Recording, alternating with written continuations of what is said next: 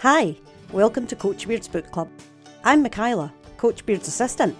Together with Andrea, Bex, and Marita, we'll be diving into the books mentioned or seen in the Apple TV series Ted Lasso.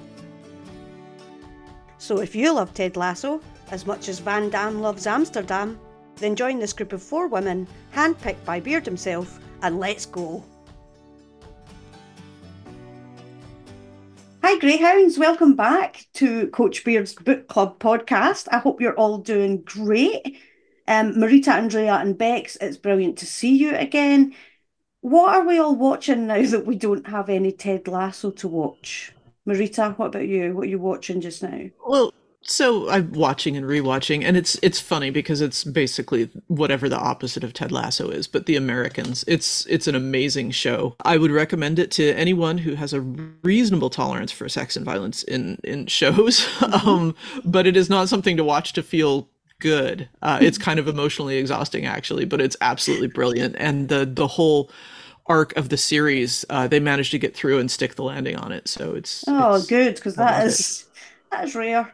Whether it's always reassuring. The, yeah, it has a whether good it be ending. because of the corporations won't let us get the ending we want. Our flag means death. But anyway. or really anything at HBO now. Yeah, mm-hmm. exactly, exactly. Perry Andrea, Mason. what? Of the, that's right. They cancelled Perry Mason as well. And Julia. What even are they doing there? Um, and they're about to delete a whole like Coyote versus Acme movie just for the write off. Yeah, I've seen a lot of people actually illegally downloading their Flag Means Death content from the, the, site because they couldn't bear to be parted with it, and I don't blame them. I would be the same. Well, if it's it's not even like it's available to buy on DVD, right? Exactly. Like you're not giving people an option. Mm-mm, no. Andrea, what about you? What are you watching?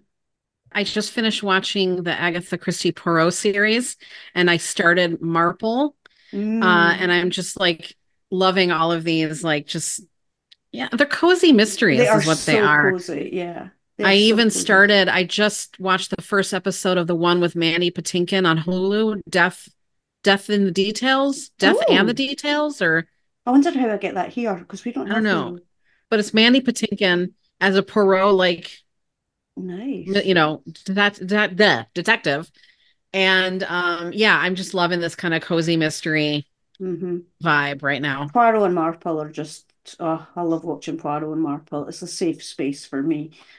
Bex, what are you currently devouring? Well, I'm talking about cozy. That my choice is also cozy. This is one for anyone out there who has Crunchyroll. It's called Polar Bear Cafe, and it is a slice of life anime starring a polar bear, a panda, and a penguin who all hang out I love in a coffee how you shop. say starring as if there is a real polar bear actor out there who got the part. I love that. I'm, I'm invested. it's just it's so cute. The panda gets a job as a part-time panda at the zoo. There are a couple humans in it as well. They all live amongst one another. And like the full-time panda at the zoo, he's got a side hustle. It's amazing. Like it's just like you were saying, Andrea, it's cozy, it's cute, it just it's feel good. And mm-hmm. I think for any of you anime fans crossing with Ted Lasso fans, this will give you that feel good mm-hmm. that you might be looking for. Nice, that sounds great. Well, thanks to Andrea, I got to watch season two of Our Flag Means Death because it didn't come out in Britain at the same time as it came out in America.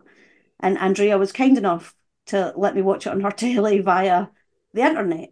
And it was a lot of fun, but I'm sad about that because I love that show. So since then, I've mostly just been rewatching the Dungeons and Dragons Honor Among Thieves movie because why not, right? If you can exist in a fantasy land, that's where I'll be. and didn't Our Flag Means Death just recently come to um like the iPlayer or some some yes literally just um, and a lot earlier than last year i think it was eight months we had to wait last year Oh wow! It hasn't been eight months since we watched it, right, Andrea? I mean, time is no, it hasn't. It had to be confirmed. No. Maybe six months. it might have easily been, but um, yeah, it's been a bit quicker. So I shall also be finding a way to acquire and keep that content because I'm not happy to not have access to it whenever I want. mm-hmm. So hopefully it stays on iPlayer. But yeah, so so we've been reading this time um, "How to Change Your Mind" by Michael Pollan. Yes. How does everybody? Um, how's everybody got on with that? Were we enjoying it? I I liked it. I listened to it on audiobook, so I think it made it a little easier. I might have tuned out a little bit in certain sections if I were reading on the page, just and there was because no there were beasts, so you were no probably going to be all right with that. I yeah. mean, yeah, that's unfortunate, but no, I think it was like some moments were really good, but some moments got a little either Yeah. repetitive or yeah. I was just like, Yeah. "Oh, Yeah. okay, I, move I on. concur. Do you know what's interesting? Remember when we did Mel- Merlin Sheldrake's um, The Entangled Life? And I mentioned a four part documentary that I watched on New- Netflix called Yeah. How to Change Your Mind. It was Michael Pollan. It was based on the book. so when I was reading it, I was like, ah, why have I heard this before? And it turned out because I'd watched the documentary. I feel like laying that out in a visual media would work better almost, but that's my personal. Yeah, Opinion. it's very interesting. Yeah. So for our readers who may not have had time to check the book out yet, Bex, you can um, give us a little information on the Sure. on how to change your mind. All right, so I've got a synopsis for you. And it says when Michael Pollan set out to research how LSD and psilocybin, the active ingredient in magic mushrooms, are being used to provide relief to people suffering from difficult to treat conditions such as depression, addiction, and anxiety, he did not intend to write what is undoubtedly his most personal book. But upon discovering how these remarkable substances are improving the lives not only of the mentally ill, but also of healthy people coming to grips with the challenges of everyday life, he decided to explore the landscape of the mind in the first person as well as the third. Thus began a singular adventure into various altered states of consciousness, along with a deep dive into both the latest brain science and the thriving underground community of psychedelic therapists. Pollan sifts the historical record to separate the truth about these mysterious drugs from the myths that have surrounded them since the 1960s, when a handful of psychedelic evangelists inadvertently catalyzed a powerful backlash against what was then a promising field of research. A unique and elegant blend of science, memoir, travel writing, history, and medicine, How to Change Your Mind is a triumph of participatory journalism. By turns dazzling and edifying, it is the gripping account of a journey to an exciting and unexpected new frontier in our understanding of the mind, the self, and our place in the world.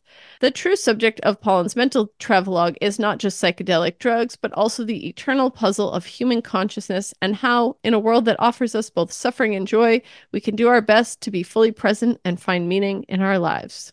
It's quite uh verbose, but there you go. Yeah, it was a wordy one. It was a wordy one. You did fantastic. Where in Ted Lasso does it show up?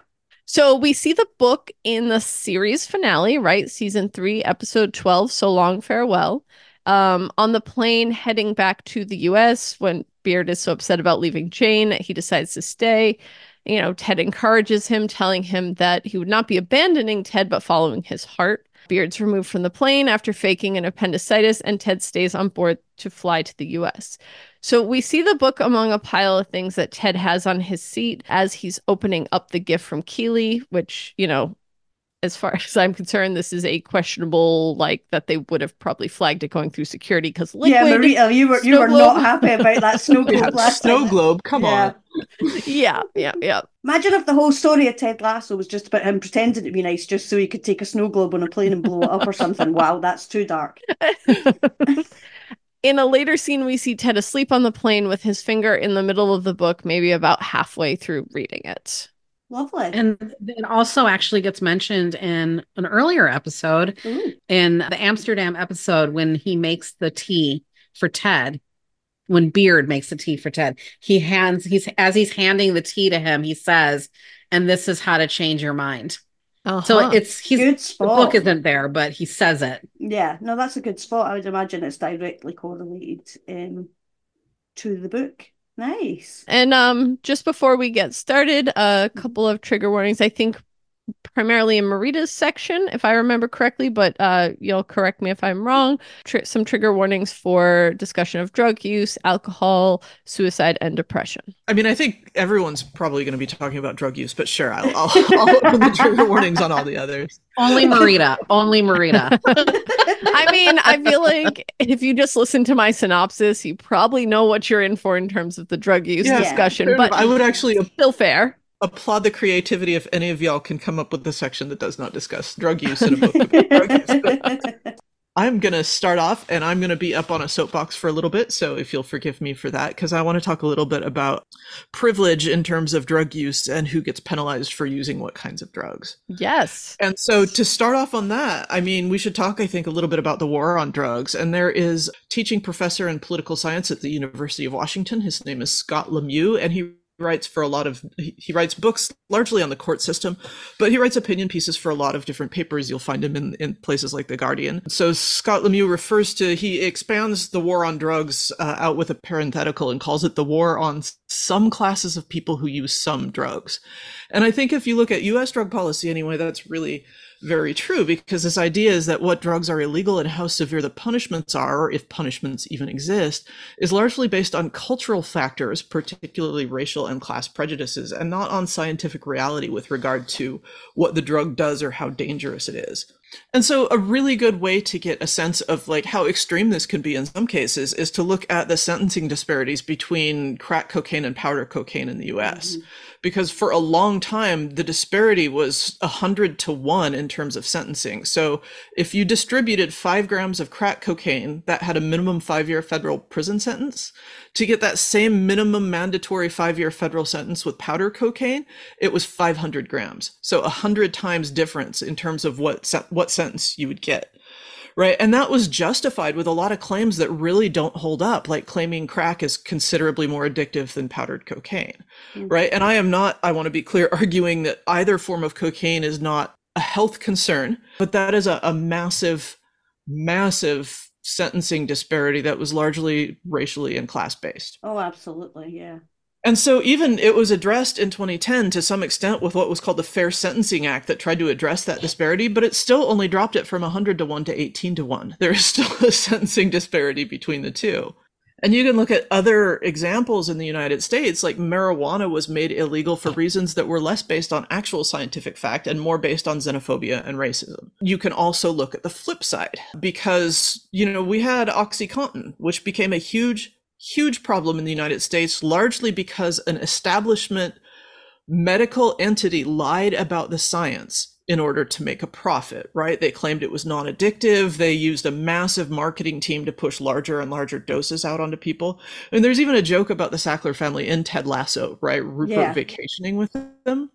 But if you ever want to understand what people mean when they talk about crime as a social construct, a lot of times when people talk about crime being a social construct, they talk about wage theft. But look at the difference between sentencing of like lifelong sentences for mid-level street dealers for drugs where the Sacklers have you know their their business has had huge civil penalties but uh, I'm not sure that there were ever any criminal penalties at all for the the entire situation there mm. which has killed innumerable people and ruined even more lives no, but we've got to feel sorry for them because apparently they were socially ran out of their circles. That must have been so awful oh, for oh, them. no, they got their names taken off some buildings. That's yeah. to, yeah.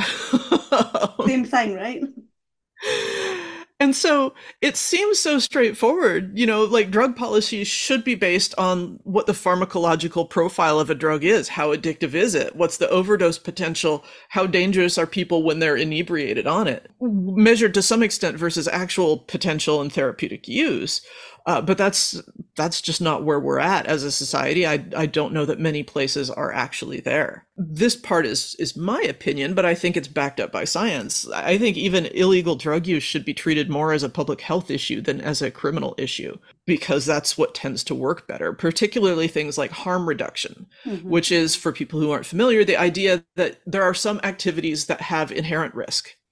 And that whether they're illegal or not, people are going to do them anyway. So you try to implement strategies that basically mitigate the risk both to the people using, uh, to the people that encounter the people are using, and keep people alive and as safe as possible, rather than just criminalizing things, driving them underground. Mm-hmm. Um, that doesn't really work to slow down the pace of death and serious health issues in the context of the drug war, right, who can use drugs and what drugs get punished is is really very socially constructed and certain people are able to do it with almost impunity, right? You look at like marijuana when it the penalties started to get less and less was when upper class white college kids were using it more, mm-hmm. right? That's when people were like, oh, well, he's a good kid. Maybe he shouldn't go to jail for so long. I noticed it. I couldn't help but notice yesterday I was driving around uh, in the suburbs of Chicago and the number of weed dispensaries in the in the white suburbs mm. when there are none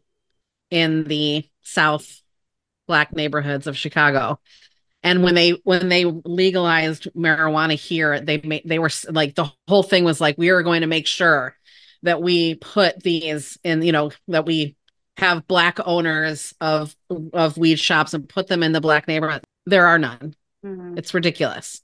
And I saw like four in where my brother lives. Oh yeah, there's like I mean, I could take like a loop around my neighborhood and come across like six or seven of them. Hmm. Well, and I suspect part of that, although I am certainly not an expert on this, has to do a lot with financing because if you're uh, because marijuana is still federally illegal, you can't use the same banking systems that you otherwise would, right? You need yeah. cash for those businesses. I know Oregon's one of Oregon's senators is trying to been trying to introduce a banking act that would allow those businesses to use actual real banks, which would cut mm-hmm. down on crime, improve tax compliance, right? There's a lot of good reasons to do it. Um, but that also might contribute to certain neighborhoods not having access to those kinds of those kinds of stores. So anyway, we want to talk about, you know, Michael Pollan wrote this all about use of psychedelics, and he does address in his book, right? The public use, even when psychedelics were not yet illegal, was not at some point encouraged and the the feds would use marijuana laws to go after key figures in the psychedelic movement. Pollan talks about this a little bit but timothy leary was on the mexico border with us uh, there was a small amount of uh, what seems to be his girlfriend's marijuana but it was a personal use amount uh, that he took responsibility for and his sentence was 30 years in prison and a $30000 fine and he had the the wherewithal and the um, ability to fight that and get it overturned on Fifth Amendment grounds based on the law. But he was subsequently harassed and, and ended up fleeing the country to avoid prosecution on marijuana laws. And I realized Timothy Leary's pretty polarizing and not saying he wasn't kind of no, but they went after him. I mean, that was specifically but they went nothing to do him. with I mean, the marijuana. They went after him because he was espousing right. views like what what was it? I can't remember it now. It was like tune in, and the last bit was like drop out or something. And tune in, worried. turn on, and drop out. I That's think. it. Yeah, they were worried and, that know, that my, message was going to reach everybody or something. It was so weird. So, so my favorite author, Ken Kesey, who had the acid tests, right? These famous parties where there's just a punch bowl where everyone is using like psychedelics before they were illegal, but he also got uh, jail time based on a marijuana offense. He spent about five months in jail for possession in California of, of marijuana. So being able to use things and use them publicly and be open about it is absolutely a privilege. And so I think Pollan kind of elides that. I mean, he talks about the penalties other people have faces faced. He talked about worrying a little bit. I mean, I think he maybe spent a half a paragraph on the potential consequences of him doing these trips and writing about it. Yeah. But in reality, he wrote a New York Times best-selling book where he openly admits to using Schedule 1 federal drugs and has faced no consequences for it, right? Yeah. He doesn't have to mm-hmm. worry about that. That's interesting, yeah. That's a breathtaking amount of privilege, right? Mm-hmm. There are people who absolutely would not be able to do that. And so putting this back in the context of Ted Lasso, right? So Ted's ability to even use a trip or what he thought was a trip, right, as a means to open his mind is a significant indicator of privilege. And there are a lot of those in Ted Lasso, right? It's it's a very privileged group of people. They don't have money problems, with the exception of maybe Higgins just a little bit, but it's more a joke than like an actual, yeah. you know, trauma for them. Mm-hmm. And even when they had Ted do that, they made sure the setting was Amsterdam, where drug use is officially tolerated, rather than have Ted be a lawbreaker, right? And that's a character choice too, but there's still a privilege there. And I note that Beard and mm-hmm. Jane, who are definitely still privileged, but they're presented as more on the fringes or margins of society, are feel free to use in the UK, right? Mm-hmm. But if Ted's going to do it, he does it in Amsterdam, where it's more s- sort of normalized in society. Yeah, even though Beard brought it in, right? Which be it's like you're going to Amsterdam. Why are you bringing your own magic mushrooms? but... So I think it's it's even really important here to look at differences in privilege where Ted could get away with doing that, right? And it, soccer is a very necessarily creative sport. Ted has talked about once the players are out on the field, he's not telling them what to do. They have to use creativity and, and within the system that they've learned, figure out what to do on their own. So, like a collective you, consciousness, perhaps. Yeah, well, there you go. But players in the Premier League can't use drugs, and it's not just performance enhancing drugs. There is a big list of what they call social drugs that players are prohibited from using. Mm-hmm. And so I looked up the list, and psilocybin wasn't on the list that I saw, but I think that more might be more sort of popularity and availability versus yeah. um, because they do make a point that they can ban any additional drugs at any time. But MDMA is on there, uh, THC is on there, marijuana is on there. So there's a big list of drugs that have nothing to do with performance that players are banned from using. And you can look at some egregious examples from other sports. You look at Sha'Carri Richardson, right? She was an Olympic sprinter from the United States, mm-hmm. and she was in Eugene for the 2020 Olympic qualifiers her biological mother had died and she wasn't raised by her biological mother. So her mother died. She found out about it only when a reporter asked her about it. Oh. so she's under all this pressure anyway and then gets a, a bomb dropped on her like that. And she was in oregon. Marijuana's legal right? So she smoked marijuana. It showed up on her test and they suspended her for her race in the olympics. And it's i can't think of anyone who would argue that marijuana makes yeah. you faster. yeah, exactly. It's not exactly a performance enhancing drug. Put it this way: it doesn't make me want to run.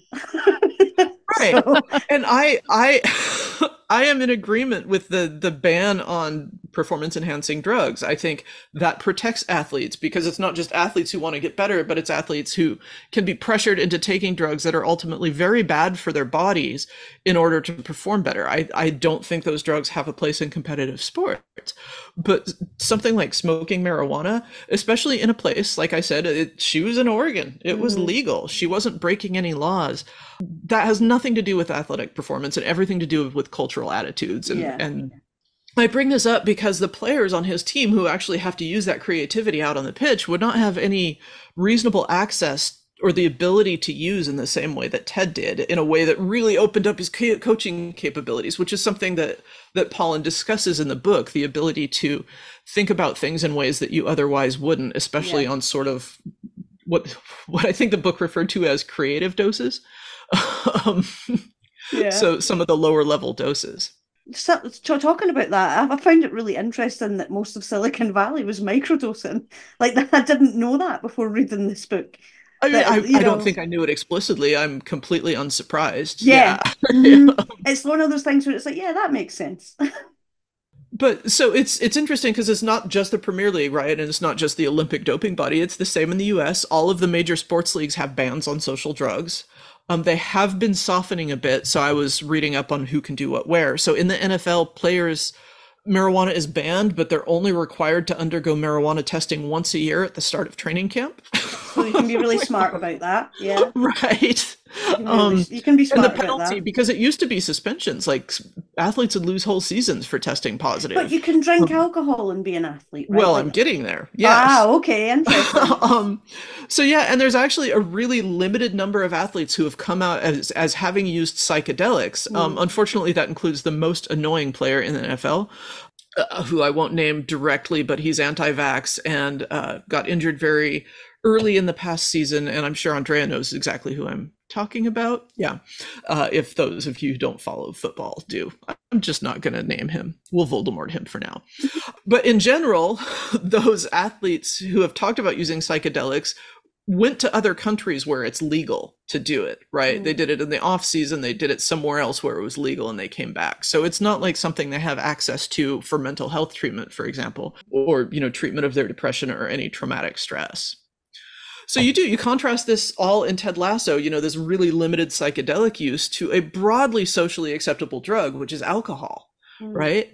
And Ted clearly self-medicates with it. He, you know, the immediate aftermath of his father's suicide, he goes downstairs, opens the fridge, drinks one of his dad's beer, right? He has hard liquor when he's numbing the pain of missing Henry at Christmas and just all of this bad experience with alcohol.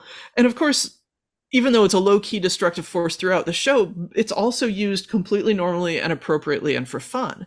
And I don't think a lot of us uh, think about that in the show so much. I know we've had extensive discussion in this book club about it because we read F. Scott Fitzgerald, and this you can't avoid talking about alcohol. Well, some of us read it. I gave up halfway through, so it doesn't count.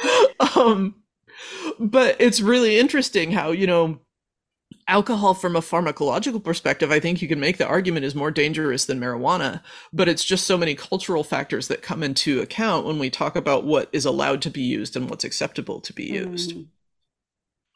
so there is my privileged soapbox. I wanted to talk a little bit because i am based here in oregon about what's happening in oregon because controlled use of psilocybin was legalized here through what was called ballot measure 109 so through a, a, citizen voted ballot measure we legalized the use of psilocybin in strictly controlled circumstances. Um, i have to note it's not federally legal uh, but implementation is taking place right? And so it's interesting because it's not freely legal like marijuana is. Uh, the use has to be at a licensed center and a significant amount of training is re- required for the facilitators and so it very much follows along with what is talked about extensively in the book about flight training and flight instructions, I guess. Uh, having a, a, session in advance, a mm-hmm. facilitated session, and then a reintegrated session. They have very much followed that model. But in the same light, they made a point of not medicalizing it. You don't need to have a reason to do it. Okay. Um, so that's an interesting combination of the models. Could you explain for our, our British listeners, because I'm also confused, when something's like illegal at a state level but not at a federal level, does that mean the federal government can just come after you anytime they like, or they just like leave you like yeah? So what happens? They just leave you alone until it's brought to their attention, or till you're a problem, or well, the thing is, is uh, I don't know. the The federal system is maybe a little too complicated to really make clearly understood, but law enforcement agencies have jurisdictions. Mm-hmm. So, like, I live in a county that has county sheriff, and like out at my property, any crime would be investigated by the county sheriff. If I go into the town that I'm closest to, they have their own police department, right? So there's all these jurisdictions, and I'm sure you have that too, right? And then the feds are like this overarching agency, but they're not, for the most part, boots on the ground. You don't yeah. just have like ATF and FBI guys wandering around patrolling, if that yeah, makes sense. Yeah, right. Okay, and that so does make sense. It's not a federal priority, so it could technically be illegal. I mean, it is technically federally illegal, but they leave it up the, to the states to make those decisions, and they trust right. that the state is doing what the state the thinks right is thing. right. A lot of times, the feds could go after people, but they're not. They're not there like doing traffic stops and stuff like that. So they're not going to catch somebody with a, a, personal use amount of drugs, right? If yeah. they decide to go after someone, it's probably going to be interstate yeah, like shipments and things like that. Yeah. Mm-hmm. Um, okay. But it is a weird, murky mm. legal area, right? Mm. Anyway, so I was reading up on sort of Oregon's implementation, and there's this great story from Oregon Public Broadcasting about the facilitator training. And it's a pretty extensive training.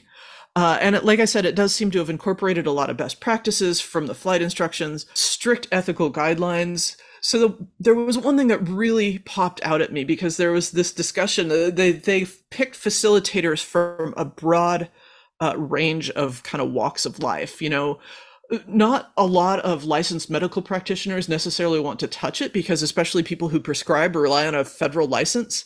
And so if you have a federal license to prescribe in your regular practice you might not want to jeopardize that by occasionally giving people psilocybin. But people like social workers and therapists and and other sort of integrated health fields that aren't licensed in the same way there were a lot of those.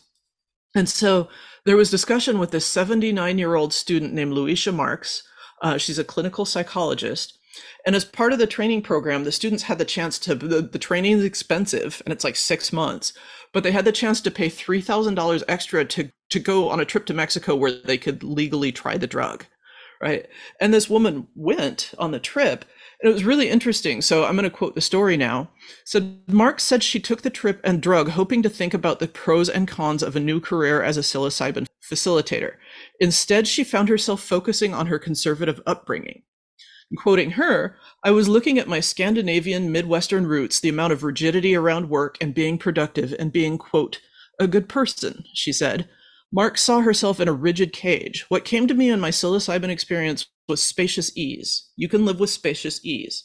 She said the psilocybin gave her permission to stop during the workday and enjoy the moment. There's a lighter way of living. I love it, she said. And that just struck me as so Ted from the sort of conservative, skeptical Midwestern sensibility to sort of getting out to this appreciating everything in life. I mean, he he did a large part of that before using the drugs, but there was just that had a very Ted Lasso feel to it. If if that makes sense. Yeah, it does. Absolutely. Definitely.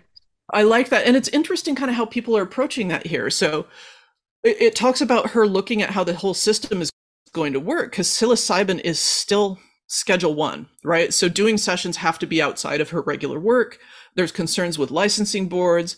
And so she's considering ketamine because that's licensed for therapeutic work and it wouldn't have the same issues with possibly the feds interfering she still couldn't bill insurance because some the, the uses that they're being considered are still off license but at least there's not so many legal pitfalls but it's interesting because when we see ted with the book open at the ending of the series even if his previous trip wasn't actually a trip he's clearly open to the idea which is cool but I, I have to say, coming back to privilege, if Ted wanted to do a trip and he wanted to do it legally within the US, he would have to, at this moment, come to Oregon. And so there's another way that privilege comes into play. So I hadn't even realized it, but sessions started last June, and there's been so little fanfare and so few problems that I think there was one or two news stories, and then it's just done at these places, and people are contained, and no one sees anyone out on a bad trip, and so no one notices it's happening, right? But if you look at the coverage of it, it is super expensive. It's between one and three thousand dollars for a trip. Like the facilitators licenses here in Oregon, I think are ten thousand dollars annually. So even to cover that, right? Because the trip is going to incorporate a full day's work between the four to six hours of the trip, the pre-trip, the post integration. The wait lists are so long that they have an indeterminate like wait time. Like people just get their name on a list and have no idea how they long they're going to have to wait. And because it is only Oregon, most of the clients have been from out of state.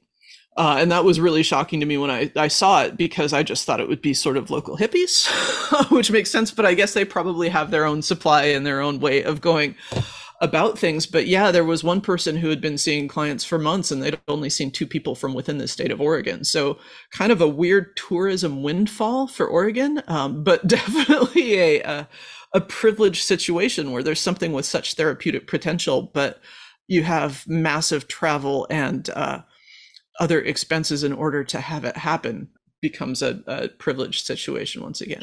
It makes me think of Ted's privilege. Like one of the things I noticed rewatching the finale, or at least that final scene, is that when they flew to London, they flew in coach they flew in like the middle. They were jammed, like they didn't have window seats. Like they were all like jammed in there, right? And they're flying back in like not just first class, but like the fancy first class with like the lay down seats and all of this oh, stuff, right? So yeah. like I mean, obviously, we know Ted spent three years being a premier and championship league coach, and he's gotten different money and prizes and awards and whatever for that. But we can see the change in his financial privilege as well as like i mean obviously he already held that white male privilege um, but now he has that financial privilege as well. So he could he could potentially fly to oregon and pay that price oh, no he, he could afford it. Yeah i mean he'd still have the wait list to contend with.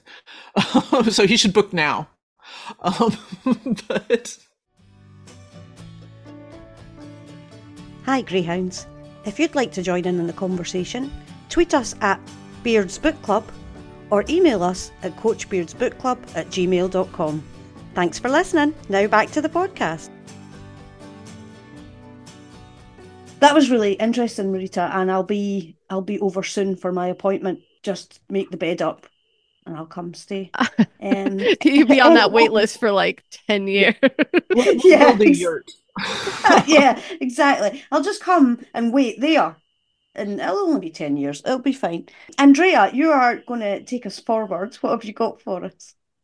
Yes, a couple of things that we, we talked about a little bit in the beginning, but like I did find this book informative. Um, I enjoyed listening to the audiobook. I agree. I think that was the better way to listen. I know that you know Pollan is a I you know I I knew he was kind of a complicated figure, and um, there was definitely an ad kind of like an an attitude preachiness to some of his writing that made me a little eye rolly, but like it was just interesting. Um, I also felt like he just spent too much time on the history and like dissing Timothy Leary like repeatedly. That just wasn't interesting and it wasn't moving the story forward. But yeah, like I gave it four stars on Goodreads. I, I enjoyed it. So uh, the part I appreciated and made me think a lot about Ted Lasso was his description of because I'm this is also where I am in my life, right? Getting to the middle age point of your life and taking this like leap of faith. You know, that people use psychedelics a lot more on their youthful indulgences. But later in life, when your mind has changed a bit and you know, that it's it could be useful. And that was just really interesting to me. And the fact that, you know, Ted is getting older and he was kind of starting to think of these things. And I really enjoyed that. And um, it made me think a lot about it made me think a lot about Jane and Beard and their use of psychedelics is definitely comes up several times. We all know they do it. And they are also, you know, a complicated pair, much like this issue is, right? It's not black and white. And so after reading the book, I went ahead and I watched the funeral episode, the Beard After Dark episode, Amsterdam, and the finale. In the finale, because those were the points I was kind of thinking about things. You know, I'll be honest, I never really loved Jane, but I do think she's obviously giving Beard something. There's something there between them. I understand their connection to each other, even though, like, yeah, I've questioned some of her, some of the things she's done that he's been okay with. And then honestly, thinking about them through the lens of this book did shift my understanding of them a bit. Um, so I'll get into that. So I definitely wanted to kind of talk about Beard After Hours for a bit. Cause like that whole night felt like what was described in this book, right? Like, and again, he didn't take anything at the beginning. He did drink alcohol, but that it we felt know like that, that we, we yeah, that we know. yes, who knows? Was he drinking tea at any point? I don't remember but like the night had like those moments of like strangeness, like the way things just seemed to ebb and flow and some transcendent mo- moments, right? Like there were things about colors and things that were happening that just felt very Yeah, um, like that. I've always said, like the when he's jumping from the building into the what Americans call a dumpster, that to Yeah. me was a perception scene. Like it didn't look like that in real life. That's what he saw because it was Yes. like mad. It was it was really cool looking. you know and and it's a night of going with the flow being on a journey and seeing where the night takes him right like he's very much just like his entire attitude is just like let's just go see what happens right and it felt again how these trips were explained in the book you know i, I think he was he had a lot of things on his mind and he was trying to take his mind someplace. There were things he was trying to work through um, right between the game and his you know jane like he you know the whole thing about he told her he loved her and she didn't say it back and he you know he was still drawn to her and all these things. Like he had all these things he was working through that you know a lot of the examples he talked about in the book were people who were dealing with things and kind of had to come to terms with them in these sessions they were having and so you know the message of the whole night was kind of getting past his own mind to accept the good things in his life and to understand things in his life right? So you know so so again kind of talking about jane she's a bit of an oddball but so is beard. He's also a bit of an oddball. Sorry boss. Sorry boss. You know uh she opens up something in him that makes him feel comfortable with himself. And i was actually paying attention to like you know i don't remember how many texts she ends up sending him that night but like on one hand she seems you're just like oh my god lady like what are you doing? Like like calm down. But at no point does she right she sends him these millions of texts but even in some of the messages she's just like i want you to have what you need. I want you to have this night. You need to like you need like she's like encouraging him right? And then even when they finally get together like if you think about if you think like oh my god she's all over the place. She's crazy. She's you know she's whatever that she would just kind of like pounce on him and be like why where were you? You didn't respond to me. She doesn't do any of that. Right.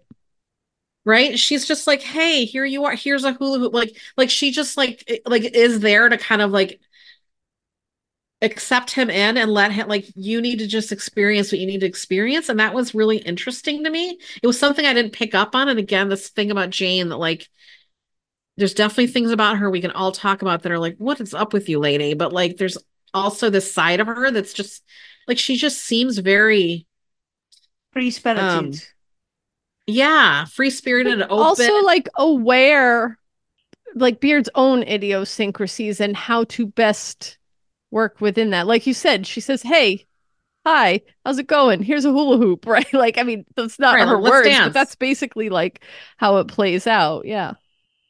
Yeah, I, I appreciate this charitable view of Jane because I still, I mean, she does things that minimize Beard's feelings a lot. I, I have a hard time not Yes. seeing her as an asshole, but I um, think that's a, a really interesting point that isn't really touched on in the book. I mean, it talks about how much psychedelics can do to open your mind, and I think there are things of interesting therapeutic potential, but I think it's also important to remember that this isn't a cure for being an asshole, right? This isn't a, No, a it is cure all. it doesn't fix a bad personality. No. Um, and I think that kind of gets glossed in the in the whole thing. I mean, you might you might see yourself as broadly connected to every being in the universe and still be a jackass when you're out interacting with people. So I, I think it's important to remember that nothing is a wonder drug, and it's not helpful to sell anything like that. no. no, wonder drugs, only wonder kids.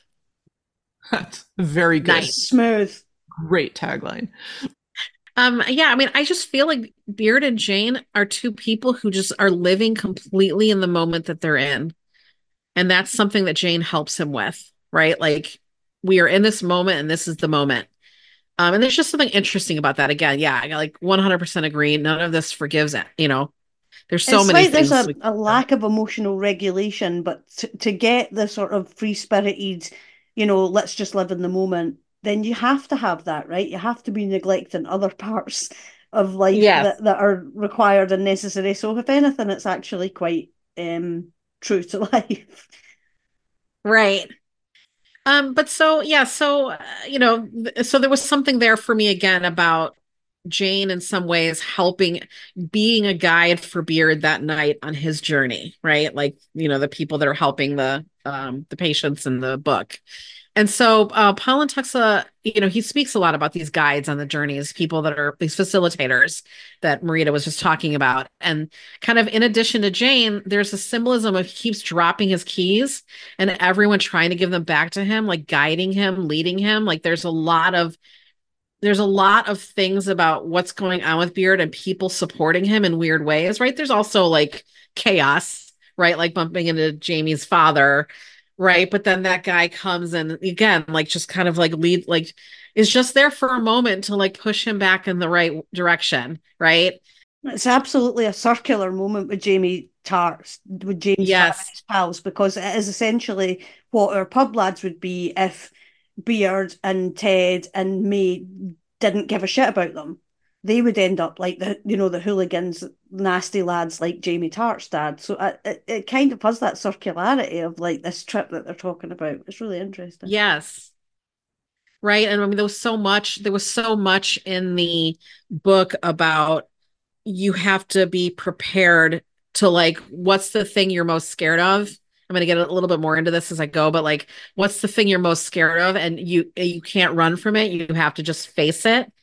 Right. And it's, and, and, in some ways, Beard does, right? Like, even like he initially runs from Jamie's dad, all right, but then it's something like when he realizes he doesn't have a way out, he just turns around, he puts his fists up, you know, he's like, all right, let's go, like, let's do this, right? And so that again, there was, uh, Uh, I saw that connection between the those scenes and, and what they're talking about in the book for these journeys, you know, and and he ends up in the church and kind of finding his place with Jane, like they have that that wonderful kind of come to peace moment. Again, she didn't pounce on him freaking out, like she's just like, all right, let's dance this out, right? Like, and he even kind of makes up with Thierry, his fake Thierry, I don't know, you know, his his illusionary Thierry that was Shut bothering up, him the Thierry whole Henry, night. isn't it? Is that what he says all the time? Shut Yeah. up, Thierry Henry. shut up, Thierry Henry. Uh, but at the last moment, Thierry's there having he's getting the food served at that at the place, and like Beard like waves at him. It's like they have a moment of like, all right, we're cool. That's what makes me And think so- it is meant to be based on some kind of trip. Because just Right, all of those yes. things falling back into place, you know, like you can say, oh, well, it's not really true to life, but it's, I don't think it's meant to be. You know, No, it's literally a trip with Beard. So, Yes. Um, and then so looking at um the funeral episode, what I found interesting about that was what I was just saying about you know, uh, kind of uh, addressing your demons, you know, coming fa- coming face to face with your demons.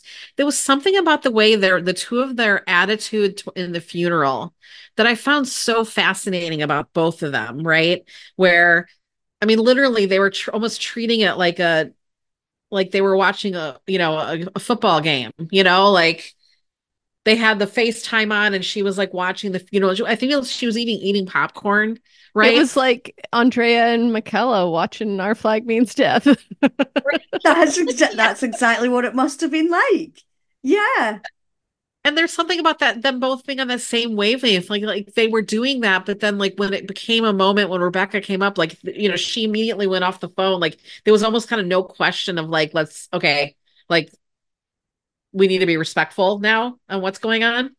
And also just that I really appreciated their embracing of death in that moment. That kind of like, again, like a funeral obviously is sad, but there is something about the moving on and about the circle of life and like there's something about their lack of fear of the funeral and their lack of of uh, or not lack but like their lack of fear of the funeral and their ability to just be in that moment and just like listen like they're facing their fears head on.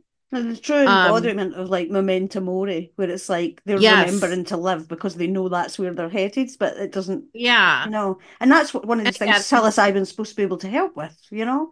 Right. Yes you know? right. I mean that was one of the things the thing that people fear most is death and their both of their their willingness to just kind of look at death in the face and be there in the moment again made like made me think about these yeah these journeys and the things that they're talking about in the book the way that people's attitude about things like that change was interesting. And again none of this discounts all of jane's craziness. It's just these moments of time that made made me connect to the book really well um, and then, you know, Ted's journey of the night of Amsterdam is quite similar to Beard's.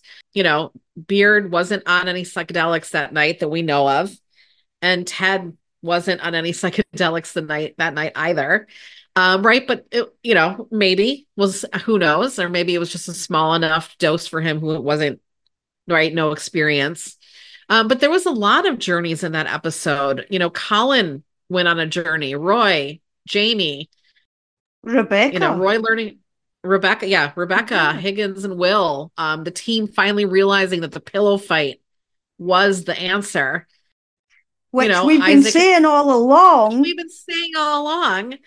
And uh, you know, Isaac insisting that they couldn't break up the team, that they were, you know, like, you know, I mean, obviously Colin did separate himself and he needed a couple more episodes to realize, right? But there was just like everyone was just kind of on this experience journey at the same time that I thought was also like if you watch if you watch Beard After Dark and that episode next to each other, you're like, oh, there's some like they play off of each other. And then so that, you know, in conclusion, like I just think this book aligned with the show on telling us about the things that hold us back, on being open to listen, to experience, to let people we love into our lives. We are the ones usually holding ourselves back in a lot of situations. And if you open your mind to new experiences, to being curious, that is what the journey is for all of us you know and although you can work towards finding this on your own sometimes you need the help of a professional um, you or know, need club. the help of the people around you, or a good, yeah, just have a book, get club. a good dance off. Yeah. Hi, Greyhounds. A small break in proceedings to remind you to follow us on Twitter at Beards Book Club and Instagram at Coach Beards Book Club. Thanks for listening. Back to the podcast.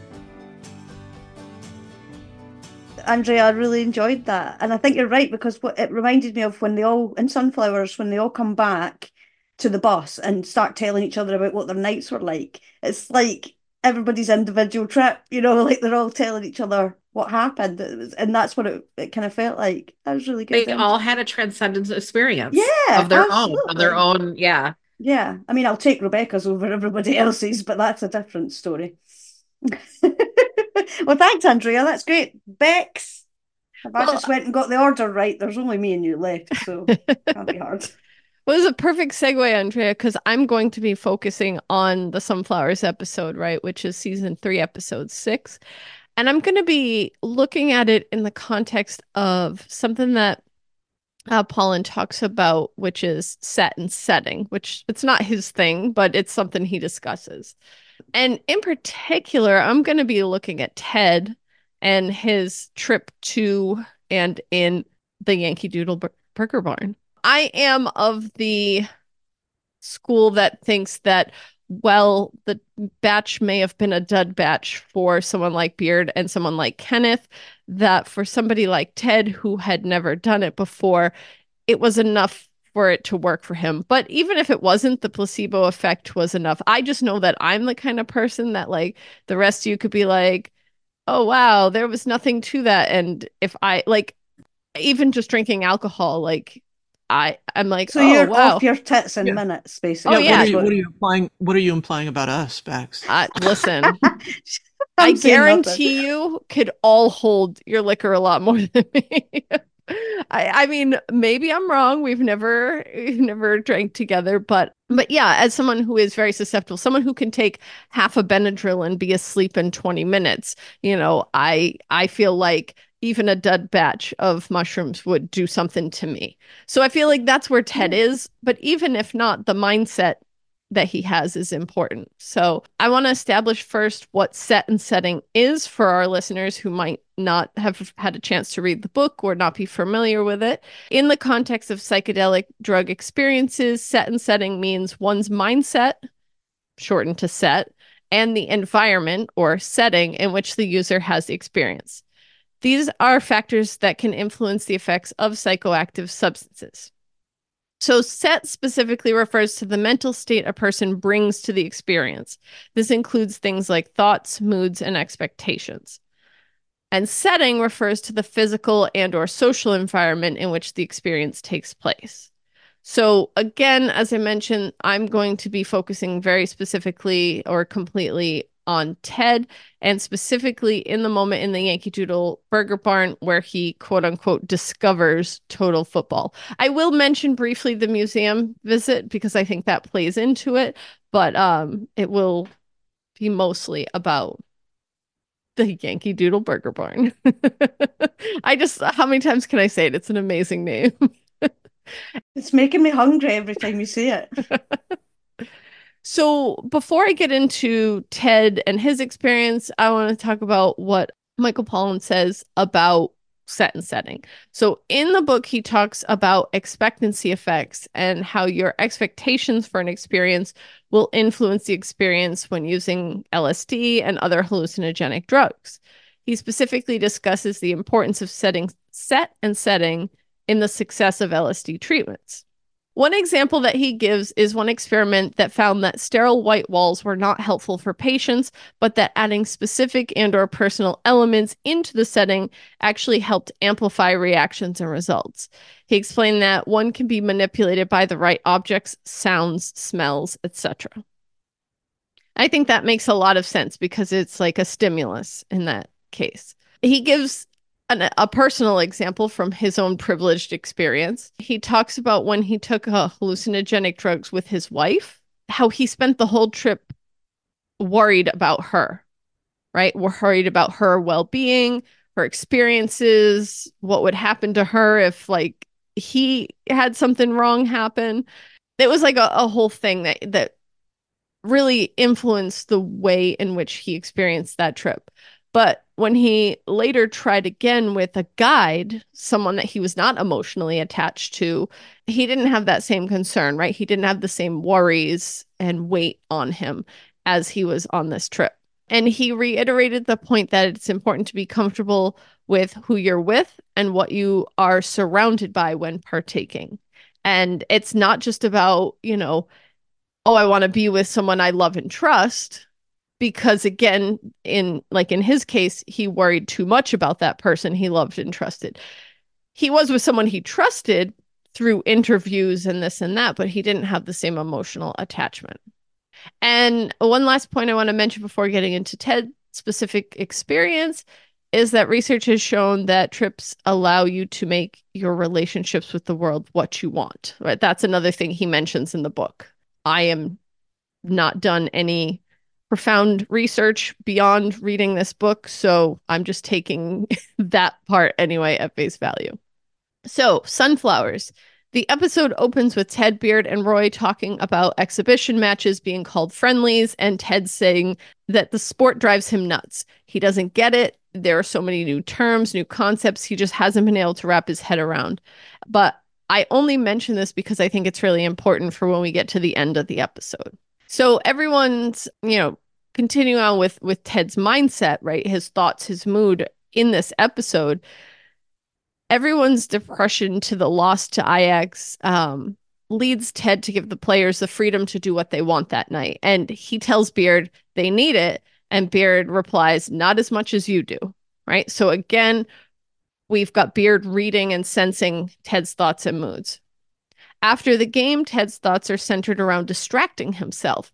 He texts Rebecca repeatedly because he wants to not think about the game or think about Henry or think about life. He just doesn't want to think. These are things that are weighing on him and I don't know. I I don't do drugs, but if I want to like distract myself, I sit there and I scroll. Square. sorry, I'm just kidding. I just have to do that. I'm so sorry. Quite all right. But like I will use scrolling as sort of mind numbing mechanism, right? I'll just like go through Instagram reels or TikToks or whatever and that will distract me. Uh, but it is in this moment they're in the hotel room and Ted tells Beard that he feel he's feeling stuck and he needs to get out of his head by doing something and I quote like being punched in the face or drinking wine and yelling at my mother. it's just like, all right, Ted, that's that's it. And Beard gets excited because, you know, he's got he's got a solution that doesn't involve He's been waiting for this moment, yeah. hasn't he? He's been dying to get Ted high for years. Uh-huh. And and he can do it in a way that doesn't involve Ted having to yell at his mother yet. He will eventually, but so continuing with Ted's mindset, I want to think about his expectations for this experience. So Beard has just the idea for Ted, as we mentioned, but Ted is extremely apprehensive of doing mushrooms, uh, especially when he learns from Beard that they're going to be taking it in the form of tea. It's like the two things that he hates the most, right? Or he's apprehensive of the drugs already and tea for real. Ted says he's always been a beer or sour patch kind of guy. And Beard responds that those things don't form new neural pathways, encouraging you to begin anew so he explains to Ted that this is how you change your mind. And that's what you were talking about, Andrea, that sort of nod to Pollan's book there. Beard downs the whole thing in one go, and Ted just, he can't do it. He can't even take a sip of it. And so I had me asking, you know, in terms of expectations, was it a fear of what would happen? Was it just straight up disgust of mushroom tea? because fair.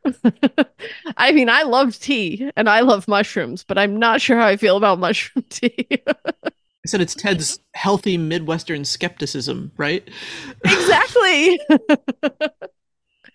yeah, it, I I also wonder too in this situation is it maybe Ted's concern for what the experience will entail with Beard there? Right? Because he has been the one who saved Beard. He's the one who who helped Beard when he was at his lowest. And to have to reverse those roles or to have neither of them be in a place where they could save the other, it kind of reminds me of Pollan and his wife in that sense. By the way, I'm so Judith because she was like, just get me to the couch and shut the blinds. So relatable. I'm like that most days anyway.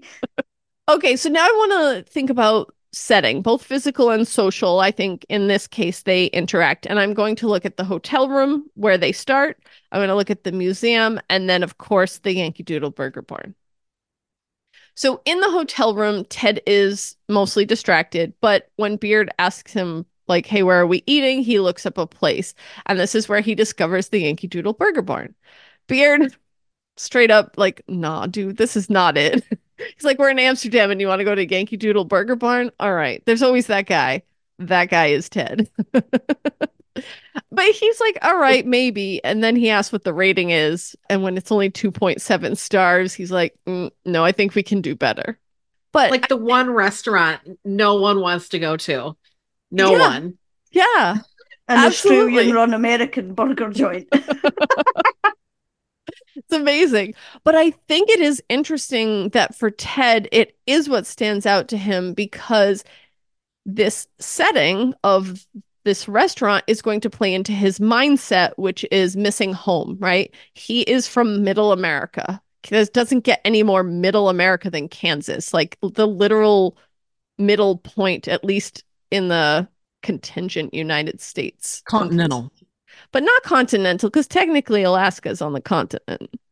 True, but they don't usually incur like include it in that for like mailing rates and things like that.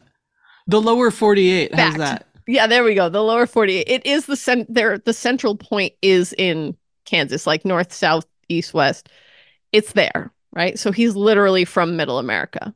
After Beard makes the tea, the two are just sitting there watching TV, and we can see that Ted still hasn't had a sip of this mushroom tea at all. And Beard is just sitting there like petting the chair, and I I love that moment. it's it's just it's so fitting. Uh, Ted eventually c- encourages Beard to go out without him. He's like, you know, if you if you want to go, just go. Like, it doesn't do either of us any good, right? Um, and now he's alone. And like a true friend, he's out the building before Ted's finished the sentence as well. but what's interesting is that now that Ted is alone, he's even less likely to be able to escape the thoughts that he's trying to distract himself with, especially because Rebecca's phone is at the bottom of the canal and he has no contact with her. Eventually, he he's just sitting there going back and forth, whatever, and he downs like three quarters of the tea. We don't see him drink it, but we see the cup mostly empty, and he heads out on his own. And so for me, this is really that moment where like doing drugs with Beard would not work for Ted. Like you would think, oh, this is a safe person, someone who knows what's going on. But for Ted, that is not going to be the right person to be with in this situation. He's more likely to to want to be on his own and be like not want to be with his own thoughts, but be more successful in his trip with his own thoughts. Again, for me, it it parallels Pollan and his wife with the too much pressure and that sort of thing. So Ted heads out into Amsterdam and he heads to the Van Gogh Museum. It's Museum Nacht, which I googled this because I was I've like, oh, there. I've not, but I was like, mm-hmm. I want to make sure it wasn't just an exhibit somewhere. And I looked it up and I was like, oh, the glass, that's all the same glass. That's yeah. that's exactly mm-hmm. so it's absolutely beautiful. Just side note, because like Trent mentions Museum Nacht, right, and all of this. So I I looked it up and in the episode the museum guy says we're closing shortly. But Museum Nacht goes until 2 a.m. So when the hell is Ted going to the Yankee Doodle Burger it's like 3 a.m. I've got, I've got a theory about tower. that guy, though. Have you got a theory? Has anybody else got a theory about that guy that gave him the notebook? I thought that was Van Gogh. Oh. Because it looked kind of looked like him, and I thought that that was Ted sort of tripping out and just imagining Van Gogh giving him I love that. And I then love for that. some reason telling them they were closing when they weren't. Well, you know. no, I love that. That's fantastic. Well, okay, so this employee that you mentioned uh here, right? The employee says life is a sowing time and the harvest is not quite there.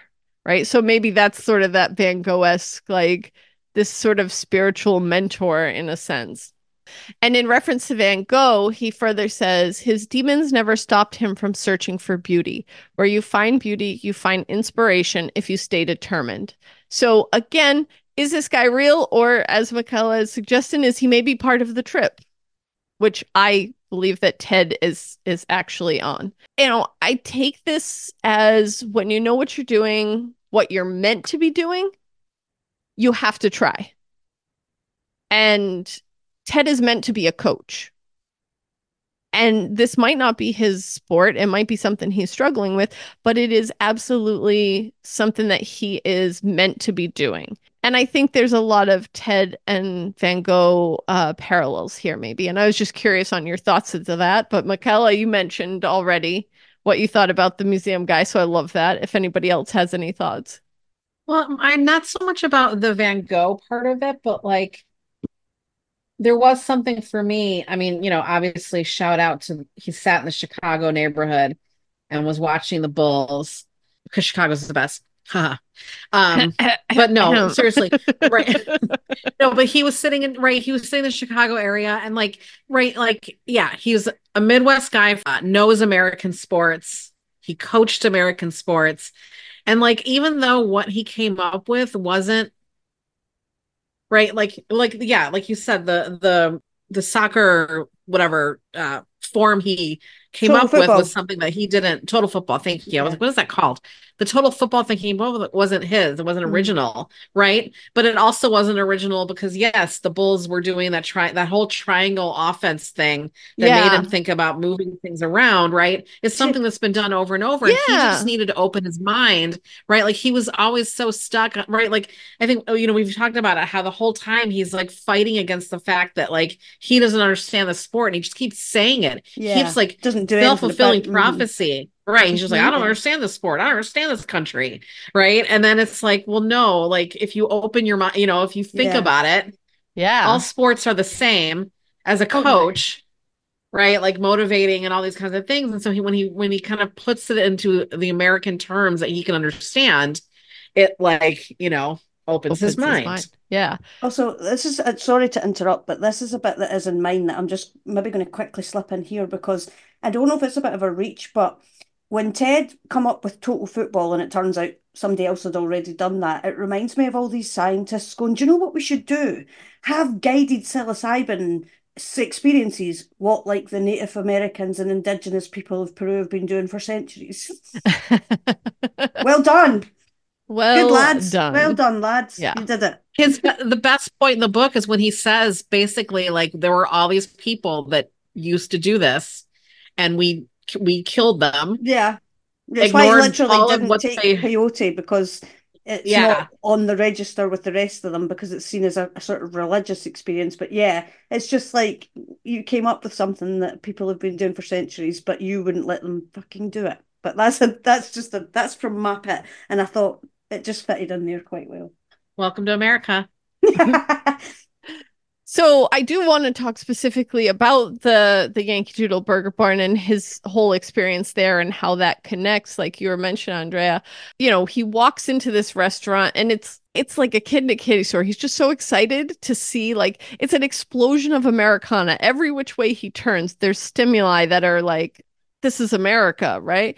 You know, from the decorations to the uniforms, the fried food, the portion sizes, all of this stuff adds to this feeling of like the Amer the middle American chain restaurants that Ted would be familiar and comfortable with, right? So we're talking about a setting that is comforting choosing to sit in the the windy city section choosing to eat freedom fries, as they're called, onion rings, right? The barbecue sauce, all of this. It's funny because the employees don't really know much about the US, but the setting is familiar for Ted um, and perhaps maybe even a bit comforting. So, as you mentioned, we're in the Windy City section. There's an old Bulls game on, and not just any game, but one that Ted remembered watching with his dad as a kid, right? So, that's an, another important part of the mindset. The commentators on the game are talking about the triangle offense. So he's sort of like honing in on that aspect of the the conversation. And all this combined with the the pyramid of fries. And as Ted says, pyramid ain't nothing but a triangle. Actually, three triangles all leaning on each other. I mean, it's also four triangles if you count the bottom, but thank you, Marita. I, I appreciate Square. your nod there. No, it's not a square, it's four triangles. but and then like you got Chance the Rapper with the number three. So he's being surrounded by threes on all sides, and that gets him thinking, and not even necessarily actively thinking, it just sort of permeates in in his brain. So I think like well, Ted might have been slightly affected at the museum, although maybe more if that was like the spirit of Van Gogh coming to talk to him the trip or the placebo effect of the trip if if you don't think he was affected i think that it really hits him here. And you know first he thinks he sees nate serving at the tables. Then the waitress brings him the arthur bryant barbecue sauce and it's literally a taste of home for him. That flavor you've got your visuals of home, you've got your sounds of home from the game, and now you have the taste of home from the barbecue sauce. And he didn't even choose it. He just said, "Give me whatever one," and she brought that one, so it's even more like a sign. Like, yeah, yeah, absolutely. And then we enter Mathmagic Land because it, that is a hardcore Donald Duck in Mathmagic Land. I remember watching that in school, Marita. Yes, me too. But I just wanted to pop in here because you're talking about the the number three, and so I had no idea what the connection here is. But I I picked that out with all the threes um, because both the triangles. But um, someone was discussing in one of the OPB articles about facilitated psilocybin, and there's a practitioner that said she will usually charge one thousand three hundred and thirty three dollars. Uh, in numerology, the 333 represents transformation. All and right. so then the Oregon Health Authority, the public health division that that rules over psilocybin is division 333. So There's something about three. a lot of people having fun with those numbers. That's, I mean, that's really interesting because, again, none of these things are directly connected. This is just a TV show. Like, why does it have to be triangles? Why isn't it, you know, what, what is it about the triangles? And, but all of these, the Bulls game, the, the, you know, as you're mentioning, like the, the division for this psilocybin group or whatever, there's something about that number that really like sticks in the head once we get into the uh, mathmagic land element which again as soon as it started i was like okay where's donald duck where is he coming on the screen i don't think kids today watch that but they should I have literally no idea what you're. Oh. I don't think we got that. i'll here, find a link and send it to you i'm yeah. sure it's uh, out there so here as we enter like ted's like everything goes black around him. We've got the the little visuals around him. Ted really gets to thinking about these triangles. He gets to thinking about the triangle offense. He gets to think about the formation of endless triangles and how that helped them. As andrea was saying about the bulls game and the basketball and that connection home it's not about the fact that this had been created already as a total football but it was that it was connecting with something at home something from home. And so as the servers are closing up the restaurant, Ted's still sitting there like lining up mustard and ketchup bottles to like find these new positions and everything for the players. To wrap up, I want to talk about the payoff. As we've mentioned, Beard says it was a dead batch, but obviously something affected Ted, whether it was the placebo effect, the permission to allow himself to open his mind, or because he'd never done drugs and they actually affected him in a way that didn't affect Beard or Kenneth a big part of his the impact it had on him had everything to do with set and setting. Once Ted let go of the stigma of mushrooms, the pressure of tripping with beard around, and he found himself in a familiar setting with familiar flavors, sounds, and sights, everything just clicked. By the end of the the episode, they're playing another game, and I think yeah, that was that same episode, right? No, maybe it was the finale. I watched them both. So anyway, eventually, They're just one long long episode to you. The whole season's just one long episode. Yeah. I mean, that. it's a long time. But eventually we do find that Ted gets football, right? He understands offsides even. He figures out a way for the team to play that will work for them all. All of this stuff clicks for him. All of these pieces fall into place and they they don't all fall immediately. They don't all fall simultaneously. But he opens himself up to allowing himself to understand what football is. And um and I think at that moment he's like, all right, yeah. And and he goes back to to Kansas and coaches Henry in the sport even. So it, it's it's become a part of him. That trip really opened him up. Those new neural pathways, maybe. I was thinking too, like the fact that he starts reading that book. Like I almost wonder even if Beard had like tried to get him to read the book previously. Like you need to, you know, you need to learn about this. And now he's open to it. And like, yeah. Greyhounds, if you're enjoying our podcast, we'd be delighted if you could give us a review and follow or subscribe on wherever you get your podcasts. Thanks for listening. Back to the podcast. So that's me. Yeah. Excellent. Nice. I really enjoyed that. In the spirit of just stealing ideas from other people, I'm also going to be doing set and setting. We call this building off of. We call this building off of, yeah. I'm doing it slightly different as I, I'm, I'm focusing on Ted's journey as a whole. So probably just looking at the not the whole series in depth, but like the arc for the whole series. So I was also interested in set and setting. And that was one of the things that jumped straight out at me was that when they were saying the experience of psychedelics is powerfully influenced by what you expect from it, right? So if you go into it scared and worried that you're going to have a bad time and worrying about things, um, you know, that responsibilities you have, then you're probably setting yourself up for a bad time. But if you go in with expectations that you're going to get answers to a question that you want answers for, or you're going to have a relaxing time and, and see new things, then more than likely that's what will happen. Some of the th- interesting things was like Michael himself was waiting for the right set and setting in which to try um, psychoactive substances. You know, like he hadn't tried them previous to sort of the research for the book, which I thought was actually quite interesting. And then Paul Stamets, apologies if I say any of these names wrong because I've only read these names. Um, he commanded himself during a particularly hairy afternoon, stuck up a tree while on LSD to stop stuttering. And the results were, as in his own words, instantaneous. And yet, occasionally through his life, he did stutter, but for the majority of it, he didn't. Uh, and he was able to overcome that so set and setting is the factor on whether you're going to have a positive experience. And Bex has already explained set being the mindset and the setting being the sort of environment in which your trip will take place. Uh, this is just a sort of random strung together few observations, but I really enjoyed Albert Hofmann's trip on LSD 25, which he, he was synthesizing ergot, I think, and had was each bit that came out of it was trying it and tried this one and had a nice sort of experience and thought, I'll try some more. And basically took a fuckload of LSD in comparison to what your actual supposed, you know, what you would know now and how much you would take. And he just wanted to go home. And I can relate to that. He just wanted to go home. So he got on his bike and that's what he did.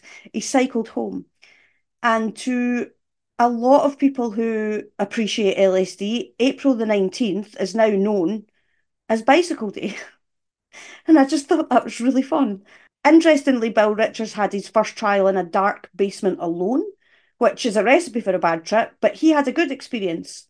So I think it's interesting that set and setting don't have to be equal, right? Like you, one can save the other in the right circumstances. Al Hubbard set up the rooms with flowers. You mentioned this, Bex, didn't you? Pictures, music, diamonds as props to sort of help people see a, a mystical revelation. So, like, literally, sort of tricking people into this mystical revelation that, that actually might end up meaning something to them. But set and setting are not the only important factors in having the positive positive psychedelic experience. Roland Griffith used space travel as a metaphor for a trip and suggested it would be more successful with access to ground control. To Major Tom, sorry, just had to do that. Of course. Having yeah, it has to be done. Having someone you trust to look out for you, which which Bex has mentioned as well, like I agree in that situation with Ted and Beard. I love Beard, but um, I don't want to go on a trip with Beard. At least he's just chaos, and I couldn't. I would not relax. So yeah, you you have to be with someone that you trust, and also it has to be somebody that you're not going to be worrying about, like he was with Judith, um, his wife when she, Michael's wife when she went away and just sank into the couch. So Osmond and Hoffer claimed that the best way to have a successful ex- a successful experience with psychedelics is to have an engaged and empathetic guide helping you through. There is even an argument that suggested that this guide should have had their own experiences with psychedelics to further understand what their patient is going through. And I've mentioned a lot of names here that support that idea, but I think it's important to acknowledge that, and we have I've discussed this already because it came up, but that Indigenous communities have used ayahuasca and peyote in guided learning sessions for centuries. Like this is not a new thing. It's just that they've put the word science on it and put a lab coat on it, and it's you know looks more professional. It's the, it's exactly the same thing. And what we've discussed in the past, when I think when I did Entangled Life, was about the dissolution of ego during a psilocybin trip, which is part of the the thing that gives you a chance to look at a problem you might be having from a different perspective, right? From one that isn't um, guided by your emotions or your learned behaviours. So I think that Ted moving across the world to manage a football team while have and sorry, I mean soccer. I don't mean soccer. No, I mean you football, don't. But I'm just I'm you know, I'm trying to make it easy for them Americans and stuff. Oh, we But thought yeah. your mind was expanding there for a minute. No neural pathways will open up to that. It's football. Eh, but yeah, he came over to manage a football team, soccer, while having the experience of American football. I think that's quite a good metaphor for opening up different pathways of thinking because it's almost like seeing things from a different perspective. Essentially, what Ted is doing here is same but different, right? Like, he, yes, he doesn't understand the sport, but the actual the idea of um, guiding people through a sport or guiding a team is is the same thing. So doing it from the perspective of British football as opposed to American football is, is a sort of different way of looking at the same issues that he's had. At first, while Ted navigates his new surrounding alone, he still stumbles over the same issues which plagued him back home, right? He still has a deep rooted fear of letting people down, uh, the trauma from his father's death, and the anxiety of being a father himself. It isn't until his guide shows up to assist him that Ted begins to make progress. It is interesting to me that Dr. Sharon, the experienced and empathetic therapist, rolled in on a bicycle. Uh-huh. Isn't that fun? I think that's fun. It wasn't on the April 19th, I've checked. Apparently the season starts in like Ju- July or something, but I thought that would have been cool. But yeah, she she rides in on her bicycle. We also get to see that Sharon has her own experiences with therapy when we see her working through some of her, her own issues with her own therapist, right? Which is sort of a metaphor for psilocybin guide having experienced it themselves so that they know what to ex- what the, their patient expects. But Ted isn't really ready to work with Dr. Sharon until he's in the right mindset. And I think his, his panic attack is something that shifts where Ted realizes he needs that help. And that is the mindset he needs to go forward and heal, right? And now that he's got the mindset to go forward and heal and he's got his guide, this is where we see him have positive outcomes. And I think if you look at the his journey, the story as a whole, in the end, not much around Ted has changed. It's Ted that's done the changing, right? I mean, as far as we know, he's still divorced. That's a different argument as to whether he, they're back together or not. But nothing has really changed in Ted's life. Like he still has his son, he still coaches, he still has a, a sort of relationship with his wife. He has all the same issues and problems as he had when he left to come to Britain but he's changed and his mindset's changed and how to deal with those issues and problems in his life and how to like voice what he's feeling. And I just thought that Well, was like a really good metaphor.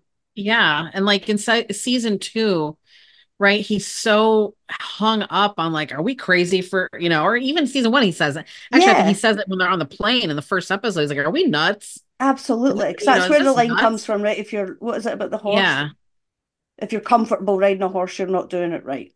right. Yes, um, or something about testicles if you've got the original script. But yeah, he was like, "What am I doing?" You know, like just the whole thing just felt like a right metaphor for for Ted taking himself out of the situation he's in, look at it from a different perspective, learning from another perspective, and then going back and taking what he's learned to approach the exact same life that he had when he ran away from it, really, which I thought was quite fascinating.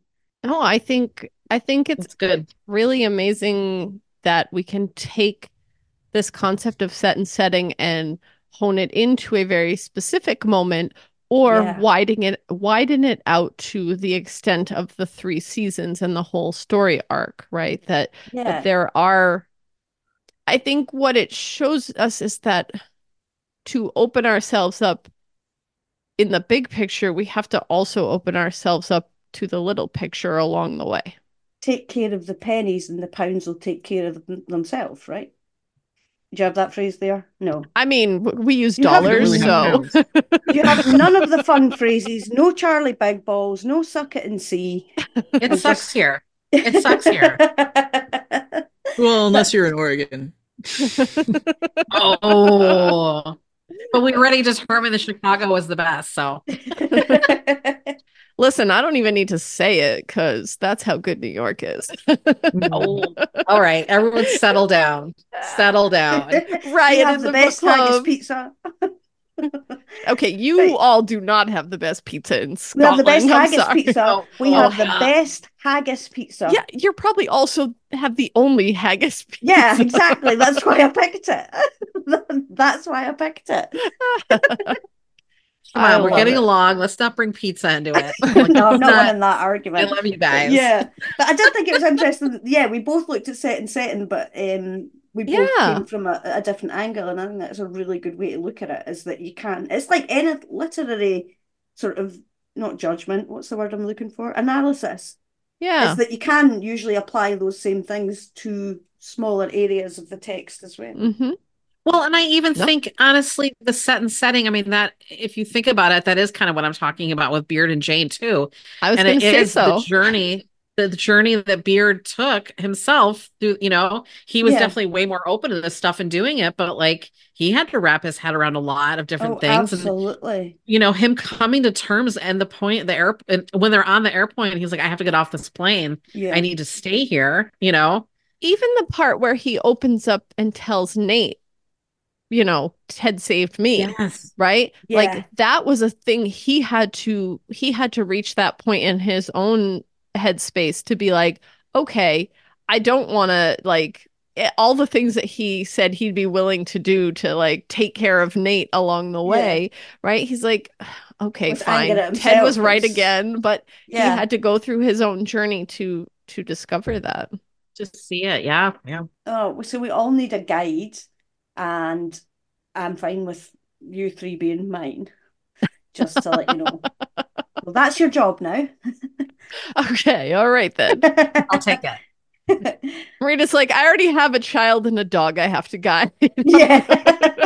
I've, I've got some responsibilities here. I was just, I was looking up the names of the service centers that are licensed here in Oregon, and wow, they really run the gamut from like uh, Ashland The Healing spiritual Center, names. right, really- to uh, Brain Brew Incorporated, Why does that sound like a craft beer company? Vital Reset. You know, Epic Mhm. Healing, and then there's one that's just Trips with a Z, Trips LLC. Oh, only one Z? Fail. Only one have- Z. Why would I go to that one? Why? Why would I be like, yeah, I'm going to trips? They Or there's ones just that's there's ones that's called Shrooms Inc. Right? Fractal Shrooms Inc. The Asimov Corporation. That sounds yeah. That's wait a minute. No, I don't want to be a robot. Wait, that, that's the right, robot and it- guy, right? It- it- Sometimes, yeah, yeah. Isaac Asimov, the science fiction writer. Yeah. Yeah. Well, and it- it's interesting too with the, like the names, the way people cater to different. Like I, I found it so fascinating the first time I went to Amsterdam. Like they had, they had some of their coffee shops where these just they were just it was just a beautiful normal coffee shop, Mhm. full glass, you know, like everything out in the open. But then they had to have the ones to cater to the American idea that we're doing something illegal Yeah. right and and there were the ones that like you had to go underground and it was all dark and then they had the black light posters like Mhm. you know like there was such a different vibe and it, they they were catering to yeah they were catering to that sensibility of dramatically you know? different marketing strategies. Yeah. Do you know, Yes. talking about Amsterdam marketing strategies, do you know they actually had a marketing budget for telling young British stag nights to just fuck off and not come? Genuinely. Genuinely, there was an advertising campaign, and I think it was Google alerted so that if you Googled Amsterdam stag nights, an advert came up and said basically, we don't we don't want you here. If you could just fuck off, that would be wonderful. Wow go go yourself, Amsterdam. Yeah, that's quite because they were just coming over and just causing problems and there for Yeah. the sex tourism and you know like yes it's making it more seedy than it than was necessary. So they, they basically were like, yeah, we don't we don't want you to come, which is baller. yeah We make enough money. We don't need your stag night money. Does everybody the Americans know what stag night is? Uh, stagnite. It sounds like stagnate. Oh, right, yeah. So, A stag night is a, a Bachelor ba- party. bachelor party. Yeah. Well, fantastic as ever. Andrea, what are we reading next? we are reading the alchemist by i hope i'm going to say this right paulo coelho does Sounds anyone know Sounds right to Paul- me. yeah, Paulo Coelho, sure. paulo coelho yeah I'm excited about this one. I'm really excited about this one. Yeah. Talking about Yeah. Colin's journey. yeah. hmm Yep. I honestly listened to this book like a year ago when we first mentioned that we might do it. And so I don't Yes. remember it. I'm going to have to get it again. It's quite short. It's a short book. Yeah, it is. Yeah. It is. Yeah. Awesome. I'm looking forward to it. Mhm, Me too. And we might So have a guest on that one. we We'll see. might have a special guest on that one. I'm excited woot. about. hmm Well, thanks for joining us. yeah. Bye. That's what we I forgot to do. Yeah. thanks for thanks everyone. Bye. Bye. Follow us on Twitter at Beards Book Club or send us an email at coachbeardsbookclub at gmail.com. Subscribe to us on Spotify, Apple Podcast, or wherever else you get your podcasts. Share us with your friends and family and leave a five star review.